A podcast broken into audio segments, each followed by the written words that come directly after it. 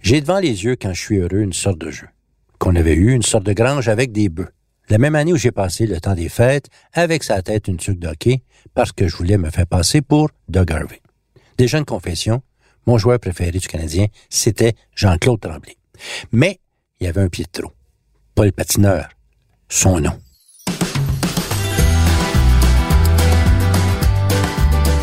Un peu plus loin dans cette chanson, je dis le refrain suivant. 23 décembre, joyeux Noël, Monsieur Côté, salut TQ, on se reverra le 7 janvier. Pour les plus jeunes, il faut savoir que 23 décembre, c'était à l'époque la date où on tombait en vacances de Noël et le 7 janvier, on revenait des vacances de Noël. C'est pour ça que j'ai voulu que le refrain commence littéralement par 23 décembre et se termine littéralement par le 7 janvier.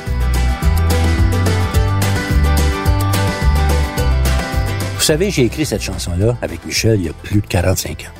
Et les références sont datées quand je parle de Dupuis Frère ou de Doug Harvey ou quand je parle de La Fée des Étoiles. C'est pas absolument des sujets dont on cause dans les chaumières rosées. Et pourtant, la chanson perdure. Et on en est très fiers.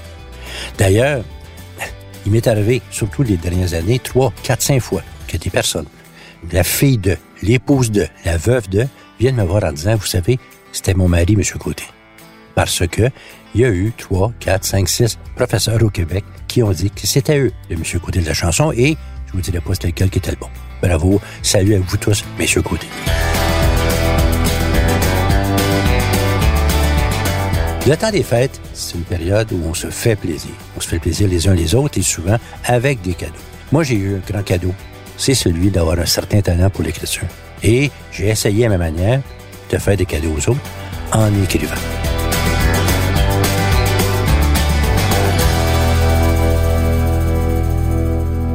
On est à l'époque des fêtes. Je me suis dit aujourd'hui, pour ce podcast, ben, on va parler du temps des fêtes, en commençant avec Noël, avec cette chanson-là, et on se rendra jusqu'au jour de l'an. Entre les deux, ben, il y aura des cadeaux. Mon nom est Pierre Huet. Je suis parolier. Je vis de ma plume.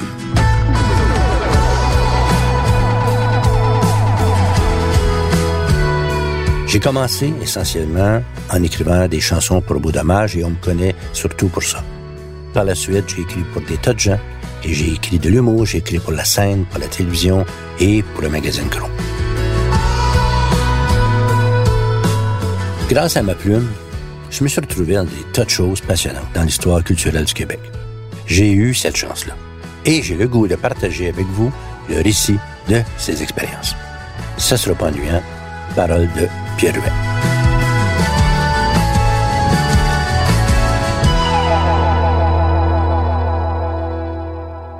Commençons par le commencement, c'est-à-dire 23 décembre. On nous dit que c'est un classique de Noël maintenant et je me battrai pas contre ça. Tellement classique que d'ailleurs un jour, une recherchiste de Radio-Canada, très gentille par ailleurs, m'avait dit, en apprenant que c'est moi qui avais écrit le texte de cette chanson-là, ah bon, je pensais que personne avait écrit cette chanson-là. Autrement dit, que 23 décembre, c'était un des cadeaux que les trois rois mages avaient apporté dans la crèche, semble-t-il. Et pourtant non. C'est une chanson écrite à partir, bien sûr, des souvenirs de mon enfance.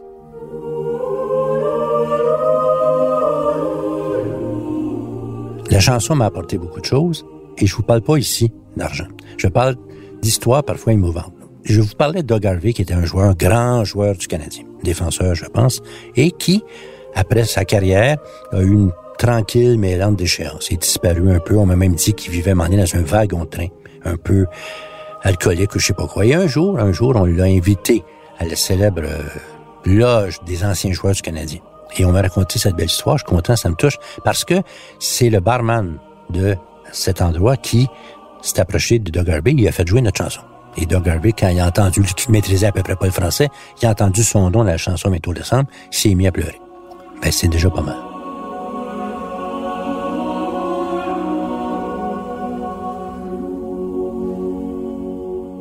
Vous savez, l'écriture a pris plusieurs formes pour moi.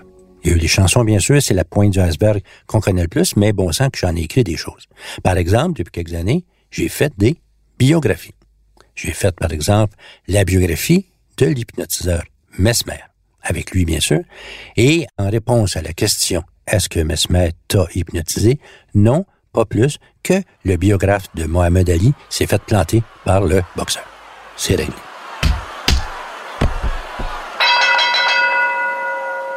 J'ai aussi collaboré à un livre, un des livres les plus rares au monde, c'est-à-dire l'autobiographie de Gilbert Rozon, qui n'existe qu'à deux exemplaires, un chez nous et un chez Gilbert Rozon.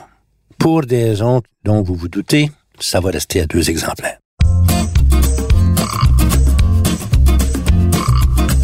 Je suis en ce moment en train d'écrire avec Jessica Arnois, la célèbre sommelière, l'histoire de sa vie et des anecdotes très drôles, je l'espère, sur l'univers du vin. Alors voyez, l'écriture mène à tout. L'écriture, j'en ai fait toute ma vie et parfois ça a pris des drôles de détours. Par exemple, un jour, on m'a demandé de faire, moi, le dernier des sportifs, on m'a demandé d'écrire la narration pour un documentaire sur le marathon de Montréal. Moi qui cours pas un coin de rue sans m'arrêter pour lire. Donc, je fais ce documentaire-là. Ça m'a permis, écoutez, je suis un maniaque d'écriture, un maniaque de la langue française et tout, et bon sang qu'on apprend chaque jour. Quand j'ai fait ce documentaire il y a quelques années, c'est M. Richard Garneau, le grand Richard Garneau, qui était le narrateur. J'arrive avec mon texte et il me dit, Monsieur Huet, Monsieur Huet, vous employé un mot qu'on peut pas utiliser. Vous dites, peu importe dans quel contexte, les conditions drastiques. C'est drastique en français, ça veut dire un vomitif violent. Il faut dire draconien. Malheureusement, depuis ce temps-là, le dictionnaire Robert, la guidonne des dictionnaires, accepte drastique dans ce sens de draconien.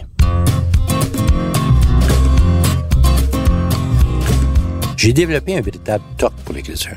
Par exemple, j'ai une idée fixe, le verbe débuter. Un verbe pourtant très simple. Ben, il m'agace profondément. Je passe ma vie comme un vieux ronchonneux tout seul chez eux, entouré de huit chats, avec buvant une tasse de thé, à communiquer avec des journalistes, des annonceurs, des speakerines, de what pour dire, écoutez, le verbe débuter est un verbe intransitif. Qu'est-ce que ça signifie, ça?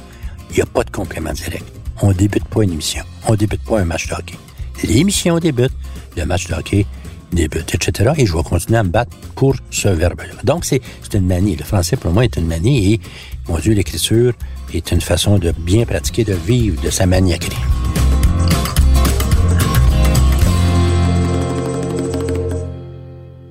Dans cette série, dans ce podcast, vous m'avez entendu parler des chansons que j'ai faites avec Beau Dommage, avec Paul Piché et avec Offenbach beaucoup. Mais j'ai écrit pour des tas d'autres personnes. Parfois des personnes peu connues. On choisit pas de travailler avec quelqu'un parce qu'il est célèbre ou on pense que ça va bien marcher. On pense qu'on a des atomes crochus avec quelqu'un.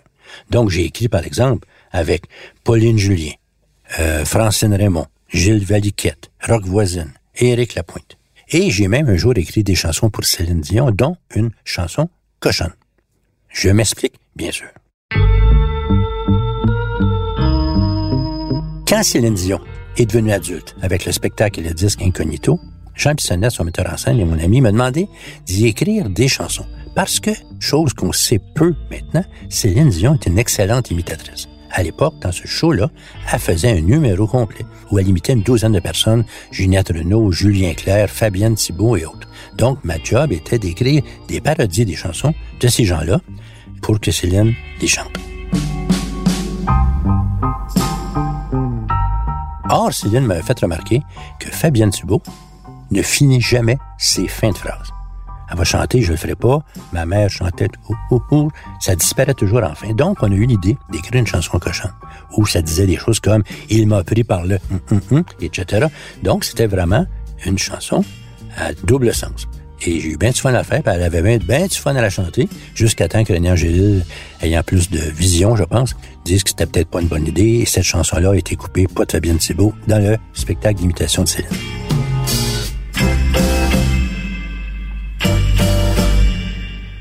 Mais je suis content de dire que Céline Dion, on peut le voir sur YouTube, chante souvent ma chanson Mes blues passent plus dans le M'avait même confié que dans les parties de famille, la famille Dion, c'était sa chanson qu'elle chantait. Incroyable, n'est-ce pas? Et pourtant, des histoires incroyables, j'en ai quelques-unes encore.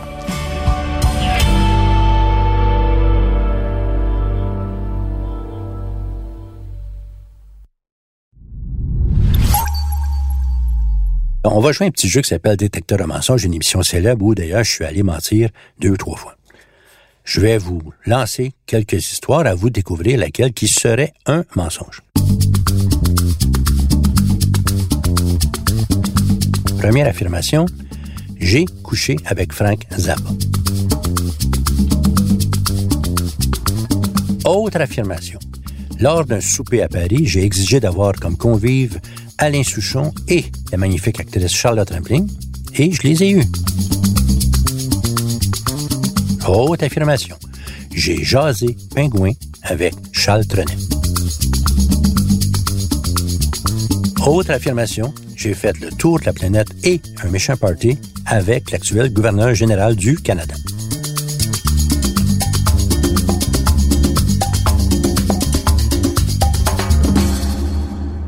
Cherchez pas, tout ça est vrai.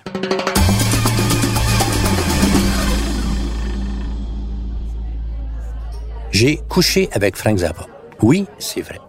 En 1968, il y avait à Montréal un café formidable qui s'appelait le New Penelope, qui n'existe bien sûr plus. C'est à rue Sherbrooke. J'étais membre de ce café et j'y passais toutes mes soirées. Par exemple, ça m'a permis de voir l'immense Johnny Mitchell sept soirs de suite. J'ai aussi vu Frank Zappa et son groupe de l'époque, The Mothers of Invention, 15 soirs de suite. Or, à l'époque, 68, le groupe de Zappa n'avait même pas de disque sur le marché. On, affichait la pochette, mais le disque n'était pas arrivé au Québec. Donc, ils étaient venus, ils étaient avec 12 et que le café n'était pas si grand. Donc, Gary Eisencraft, qui était le propriétaire, avait trouvé à loger les membres du groupe chez des clients. Et j'avais un ami à l'époque qui s'appelait Alan.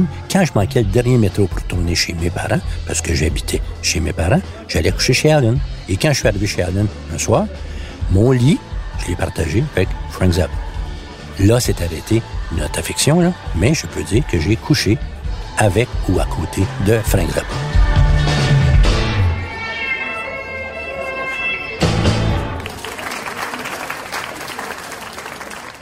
Autre affirmation, j'ai commandé et obtenu un souper avec Charlotte Rampling, la merveilleuse, la magnifique Charlotte Rampling, et Alain Souchon, le charmant, talentueux et sinistre Alain Souchon. C'est vrai. Explication. J'avais à l'époque une amie, Claire Bretéché, qui était la plus grande dessinatrice BDiste de la langue française. C'était une grande amie, la preuve, quand je débarquais à Paris, j'habitais chez elle. En passant, réglons une chose. Pourquoi ce nom bizarre Bretéché? Tout simplement parce que sa famille venait d'Angleterre. They were Britishers. C'est dit. Alors donc, quand je m'emmenais à Paris, j'appelais Claire pour dire je m'en viens. Elle me disait, qui veux-tu que j'invite? Parce que Claire était une reine de Paris. C'est incroyable toutes les portes s'ouvraient devant elle. Il était extrêmement populaire. Donc, une fois, j'ai dit, bof, j'aimerais avoir l'architecte qui a fait Bobo, parce que j'aime bien l'architecture. J'aimerais avoir Alain Souchon. J'aime bien son dernier disque. Et j'aimerais avoir Charlotte Rampling, parce que j'aimerais avoir Charlotte Rampling. Et de fait, je suis arrivé chez Claire, dans ce magnifique appartement derrière le Sacré-Cœur à Paris, et les autres convives étaient ces trois personnes. Donc, j'ai eu la chance de passer une soirée avec ces gens-là. Souchon est charmant, mais plutôt triste, comme ses disques, et Charlotte Rampling avec cet accent, ce français avec un accent teinté d'anglais, me, évidemment, me sciait les jambes. Quant à l'architecte, ben, il a mangé.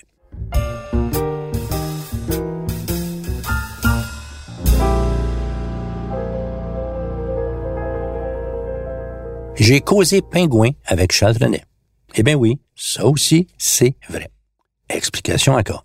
J'étais à Paris avec un ami et Trenet est en spectacle. Évidemment, qui dit Trenet à l'époque dit Gilbert Rozon, qui était son agent et son gérant. Donc, Gilbert nous invite à aller voir un spectacle de Trenet en banlieue de Paris et après ça, on rentre sur Paris, il est minuit passé et on s'en va à la célébrissime Brasserie Lip, qui est le NEC plus l'Ultra de Paris, qui est l'endroit où tout ce qui est bon chic, bon genre, célèbre se tient, il y a même une section qui s'appelle l'Alaska, où on met habituellement les ploucs qui sont au fond de la salle pour pas y mélanger avec le grand monde. Donc, on s'assoit à la terrasse, on est une douzaine de personnes, Trenet avec sa cour. Je m'arrange pour être assis à peu près à huit pieds de lui parce que je suis très intimidé, j'ai une grande admiration pour Trenet. Gilbert étant Gilbert, insiste, insiste pour que j'aille compter une blague à Charles parce que j'ai un grand répertoire de blagues. Je veux pas, je, pendant que Trenet engouffre à peu près son poids en choucroute alsacienne et qui cale des bouteilles de vin sans plus finir, Gilbert insiste et finalement me coince pour que je sois en face de Trenet et que j'y compte une blague. J'étais stressé. Donc, finalement, je craque, je m'assois en face de Trenet et j'y raconte mon histoire. Un silence. Trenet éclate de rire. Il celle-là, je la garde. Bon, j'imagine que vous voulez savoir c'était quoi l'histoire? C'est l'histoire du gars qui est dans son camion réfrigéré doit amener des pingouins au zoo. Et en chemin, le camion tombe en panne, le type s'arrête sur le bord de la route, il accroche un autre camion qui passe, il dit, écoute, je te donne 100 francs si tu amènes mes pingouins au zoo. Le gars dit, parfait, il part. Le premier type répare son camion, il repart. Et subitement, sur le bord de la route, il voit l'autre garçon qui se promène avec les pingouins à la queue leu Il arrête, dit, qu'est-ce qui se passe? Mais dit quoi? Tu m'as donné de l'argent pour que je les amène au zoo. Il me reste de l'argent. À cette heure, je les amène au cinéma. J'ai fait le tour de la planète plusieurs fois et le party avec l'actuel gouverneur général du Canada. Alors, le récit. Tout le monde connaît Julie Payette, l'astronaute. Un jour, elle, rencontre, elle croise Marie-Michel Desrosiers de Beaudommage au supermarché. Il dit, écoutez, j'aimerais aller souper que vous, les gens de Beaudommage, j'ai un cadeau pour vous. Marie-Michel organise un petit souper chez elle, elle a des sœurs, et on est là, les gens de Beaudommage, et il y a Julie Payette, et elle nous arrive avec un beau cadre où on voit une photo d'elle en apesanteur avec un CD qui flotte en apesanteur à côté d'elle. De coller sur le cadre, il y a un CD, c'est-à-dire un CD de Beau Dommage, le premier album. Elle nous explique que quand elle est montée dans l'espace la première fois, elle a apporté avec elle un ou deux disques. Parmi ceux-là, le premier disque de Beau Dommage qu'elle affectionne particulièrement. Et donc, c'est marqué sur le chat que ce disque a fait tant de millions de kilomètres autour de la planète. Alors, ce n'est pas rien, on était très flattés et depuis ce temps-là, à tous les trois mois, on se passe les uns les autres le cœur de la question pour l'afficher fièrement sur notre mur. Quelques temps plus tard, Baudamage est invité à Toronto pour ce que j'appelle le Party des Immortels de la Socan, où Julie Payette était présente parce que c'est elle qui nous présentait au public. C'est elle qui présentait aux gens de Toronto, surtout des anglophones, dommage, elle, nous explique un peu beaucoup qui on est pourquoi on est là et pourquoi on mérite d'être élu au rang d'immortel. Pourquoi Julie Payette? Parce que c'était une francophone que tous les anglophones du Canada connaissaient. Donc, on y avait demandé, elle avait accepté de nous présenter. Donc, elle nous a très gentiment présenté. La cérémonie se termine, on s'en va à l'hôtel à côté pour le party. Or, on est à Toronto, malgré ce qu'on en dit, Toronto est encore une ville tranquille, et à peu près à minuit et demi, on nous apprend que le party est terminé, que le bar ferme. Julie Payette, qui est un certain caractère, dit pas question. Elle fait ouvrir un des bars, même si on ne nous donne pas d'alcool. On monte tous à nos chambres chercher les bouteilles de champagne et de pas qu'on nous avait offert en cadeau. Et on a passé la nuit à fêter avec Julie Payette. Pourquoi? Parce qu'elle nous disait, c'est ma dernière journée avant d'être gouverneur général.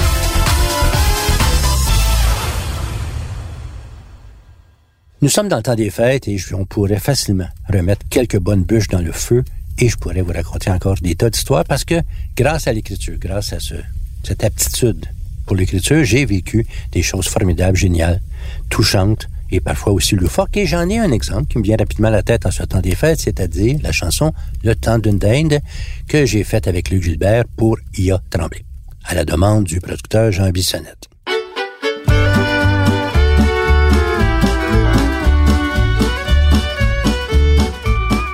Cette chanson-là, Dieu sait qu'on pensait pas qu'elle durerait, et pourtant, et pourtant, je peux en témoigner, aux dernières nouvelles, je pense qu'on était rendu à 250 000 exemplaires de vente. Vous savez, la chanson m'a amené à vivre des drôles de situations. Je pense par exemple à un truc que je vous ai déjà raconté, je pense, quand Jerry Boulet, le cher Jerry, m'avait enfermé dans un studio parce que dans la pièce à côté, il enregistrait une de mes chansons. Il manque encore deux ou trois phrases que je sortais une phrase à la fois quand il avait la gentillesse de débarrer la porte. Mais ça m'a amené aussi parfois à être en studio avec des chanteurs. C'est une chose que d'être en studio avec des écouteurs à côté de Jerry Boulet pour lui montrer le phrasé d'une chanson. Ça en est une autre, par contre, de se retrouver à côté de Michel Barrette, qui enlève son dentier pour devenir Il a tremblé le temps d'une chanson. C'est assez spécial comme expérience.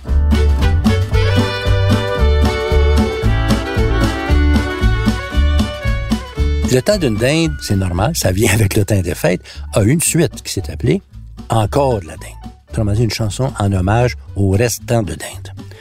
Croyez-le ou non, celle-là aussi s'est beaucoup vendue. Je pense que d'entrée de jeu, c'était vendu à 50 000 exemplaires, mais même moi, je m'en souviens pas. Je l'ai quelque part chez nous parce que, époque oblige, c'est sorti sous forme de cassette qu'on vendait dans une pochette de 30 autos. C'est comme ça. J'ai commencé ce podcast du temps des fêtes en citant un petit bout de la chanson 23 décembre qui va comme suit. 23 décembre, joyeux Noël, Monsieur Côté. Salut TQ. On se reverra le 7 janvier. J'attire maintenant votre attention sur un petit bout de la chanson de d'une qui va comme suit. Plus tard, nous irons nous coucher quelque part vers le 7-8 janvier. Un autre 7 janvier. Au moins, on peut dire que, avec des styles bien différents, j'ai de la suite dans les idées.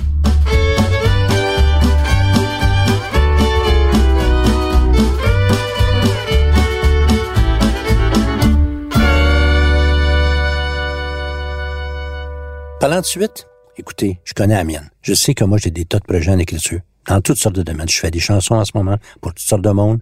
J'ai écrit une pièce avec Louis Saya. J'ai des tas, des tas, des tas de projets. Alors moi, je sais que je vais être en train d'écrire. J'espère que vous serez là en train de m'écouter. Parole de Pierre Huet.